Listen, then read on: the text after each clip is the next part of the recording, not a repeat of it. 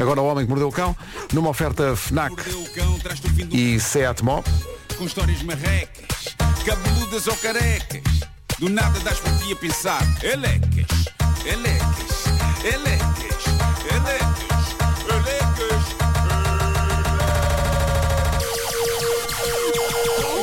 O homem que mordeu o cão traz-te o fim do mundo em cuecas. Elecas. Título deste episódio, Perigo na Estrada, Refeição no WC. Eis uma história bizarra contada na primeira pessoa. Vem do nosso ouvinte André Royal, pelo menos é esse o nome que ele tem no Reddit do Homem que Mordeu o Cão. Isto é a mais bizarra história de um acidente que eu já li na vida. Mas, tranquilizando já o nosso auditório, há que dizer que toda a gente sobreviveu. Toda a gente sobreviveu. Boa. Eh, eh, mas, e trago aqui, não só porque é insólita, mas porque me parece importante falar de algo que está dentro da história. E já vão perceber. Diz ele, decorria o ano de 2022, precisamente na altura em que as medidas eh, do Covid estavam a começar a ser levantadas. O local foi a A33, na margem sul. Eu seguia atrás de dois carros em fila na faixa da direita, a cerca de 100 km hora. E o veículo do meio começa de forma muito lenta a passar para a faixa da esquerda. Inicialmente pensei que o condutor estivesse distraído, mas rapidamente percebi que possivelmente eh, o condutor tinha adormecido e acelero para me aproximar e buzinar com o objetivo de acordar o condutor, mas sem sucesso. O carro começa a bater no separador central e a ser projetado para o separador lateral Ui.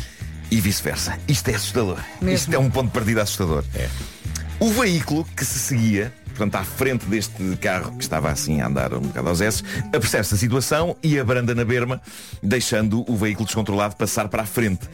Veículo que acabou por se despistar, subindo o morro de terra que se encontrava na zona, e o que se segue é digno de filme de terror, diz o André. Ele diz que parou juntamente com o outro carro e correm os dois para o carro acidentado. Ele diz que vê os airbags todos ativados e vê o condutor ter aquilo que parecia ser uma última convulsão e pensando o pior, ele tenta abrir a porta do veículo que se encontrava trancada. Epá, e tudo isto é inquietante. E o que o nosso ouvinte fez a seguir foi de imediato ligar para o INEM, diz ele, já o telefone com o INEM é-me solicitada a localização específica e eu vou à procura da placa de quilometragem.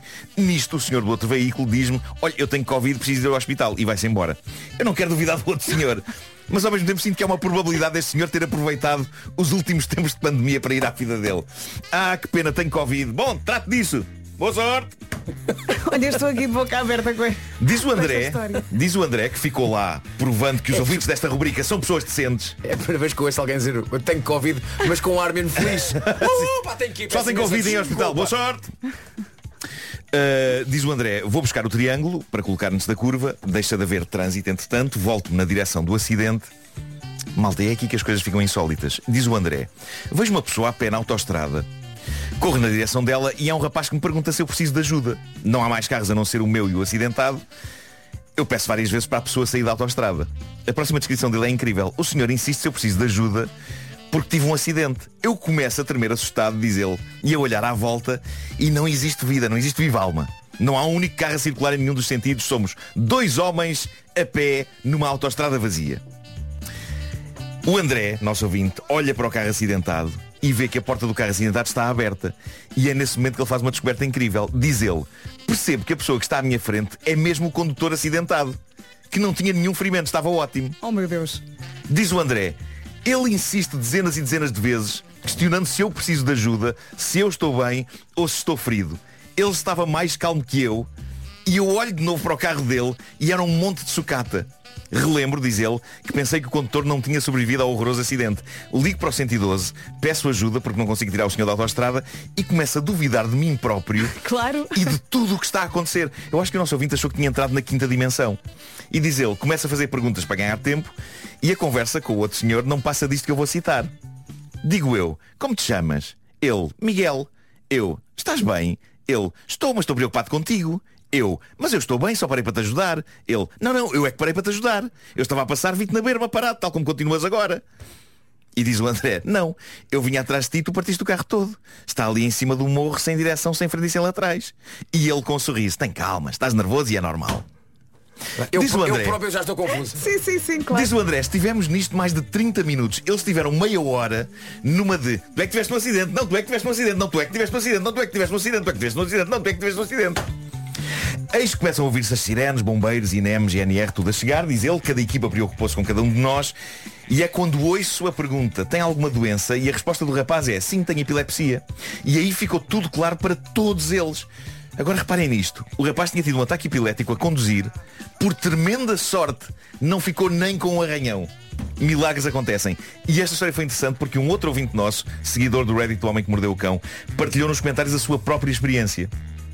Este nosso ouvinte, que se chama Nicolau85 lá no Reddit, diz, eu tenho epilepsia e a seguir a uma crise eu não me lembro absolutamente de nada.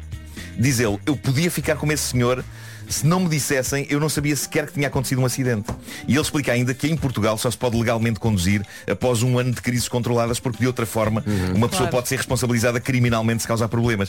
E eu trouxe esta história aqui não só porque é absolutamente insólita e porque a dada altura parece que alguém está a sonhar, Yeah. mas porque me parece importante não só por um lado mandar um abraço a quem tem epilepsia, eu conheço algumas pessoas que têm e é, é terrível, e também chamar a atenção para o que este segundo ouvinte diz, porque de facto há uma responsabilidade acrescida quando se tem crises e é importante a regra de só se poder conduzir após um ano de crises controladas. Mas pronto, tudo ficou em bem. Teve muita sorte. Isto, isto é um milagre absoluto desta história. Exato. É um milagre absoluto. Ter corrido muito mal, de facto. Sim. Dizer, Tudo ficou em bem a falar com o carro do outro, não é? Sim, sim. Vá, Menos tirando o carro, carro, tirando o menos o carro. Bom, vou terminar com um tema mais leve. Quero falar-vos de gás. E não estou a falar de gás, estou a falar de gás. Gás é um homem americano, é de Atlanta. Está a fazer furor por duas razões. Uma, pela maneira que ele diz, que ele diz ter descoberto para recuperar o apetite quando está de ressaca. Eu sei que isto soa estranho e improvável, mas pronto. O gás diz que quando se está de ressaca. ele diz que quando está de ressaca fica sem apetite O imenso quê? tempo. Diz que fica sem apetite. Até que descobriu uma maneira de se alimentar nessa situação. Ele descobriu, preparem-se, ele descobriu que se comesse numa situação muito específica, até conseguia comer durante uma ressaca. Ele descobriu que se comesse ovos, salsichas e bacon enquanto tomava duche, conseguia tolerar a comida e alimentar-se. Não, ele está ainda bêbado. Claro. Eu não sei o que vos diga, malta. Não sei. Alinhem nisto que eu também alinhei Mas espera aí. quando descobri esta história. É só ele que está a tomar duche ou a comida também está a tomar duche? Não, ele está ele tá a tomar duche com a comida. Ele está chompo, chompo, chompo. Portanto, há água a cair. Chompo, chompo, chompo. Sim, a comida muito provavelmente A ali comida ao toda lado, sim, aguada, sim. toda aguada. Ora, qual a outra razão pela qual ele está a fazer furor por essas internets afora? Porque Gaz descobriu que isto lhe dá fãs. Então ele passou a partilhar com os fãs no Twitter os seus duches de refeição. Um dos vídeos dele conseguiu mais de um milhão de visionamentos e mais de 27 mil likes. E reparem nisto, ele conseguiu transformar isto num negócio. Começou a pedir contribuições a fãs que lhe pedem para comer vários alimentos no duche. Mas ele não está sempre de ressaca. Ele faz Não. isso mesmo. Agora- E agora já ele, faz por e ele aceita. Sim. Agora Aceita, come, come aceita. outras coisas. Sendo o mais recente, um pedido de alguém que lhe disse como uma costeleta grelhada no duche. E Mas diz uma coisa, mas ele quando, faz, quando satisfaz esses pedidos, ele na noite anterior tem que apanhar eh, o chamado Não, eu, eu acho que ele agora já não, já Já não bebe. não, agora já agora está a comer no duche só porque sim. é, é por Já é negócio agora. Exato, dedica-se ao negócio. Ele comeu uma costeleta grelhada enquanto tomava duche. O negócio ainda está a dar os primeiros passos, mas o que é certo é que os primeiros donativos já lhe renderam perto de 130 euros. O que ainda pode parecer pouco, mas reparem, são 130 euros para comer no duche. Eu diria que são 130 euros a mais do que comer no duche à partida pode valer. Mas espera aí, é ele que compra os alimentos? Ele compra os alimentos, sim. Pois, a costeleta não é, não é, não, não é barata. Ah, pois é. Não é barata. Mas por força nisso, gás. Mas ainda fica com algum. É. Só para o tramar. Olha, come caviar com um bocadinho de champanhe. Já foste! Sabe, o, o- gel, o gel de duche, a costeleta. Mas Ali, o champanhe pode ser. o champanhe pode ser. ali os géis todos Os géis. misturados com o bacon. e- O Homem que Mordeu o Cão é uma oferta FNAC há 25 anos de janela aberta ao mundo e também uma oferta nova scooter elétrica Seat Mó, mais de 125 km de autonomia. O homem que mordeu o cão traz-te o fim do mundo em cuecas, com histórias marrecas, cabeludas ou carecas. Do nada das por a pensar, elecas.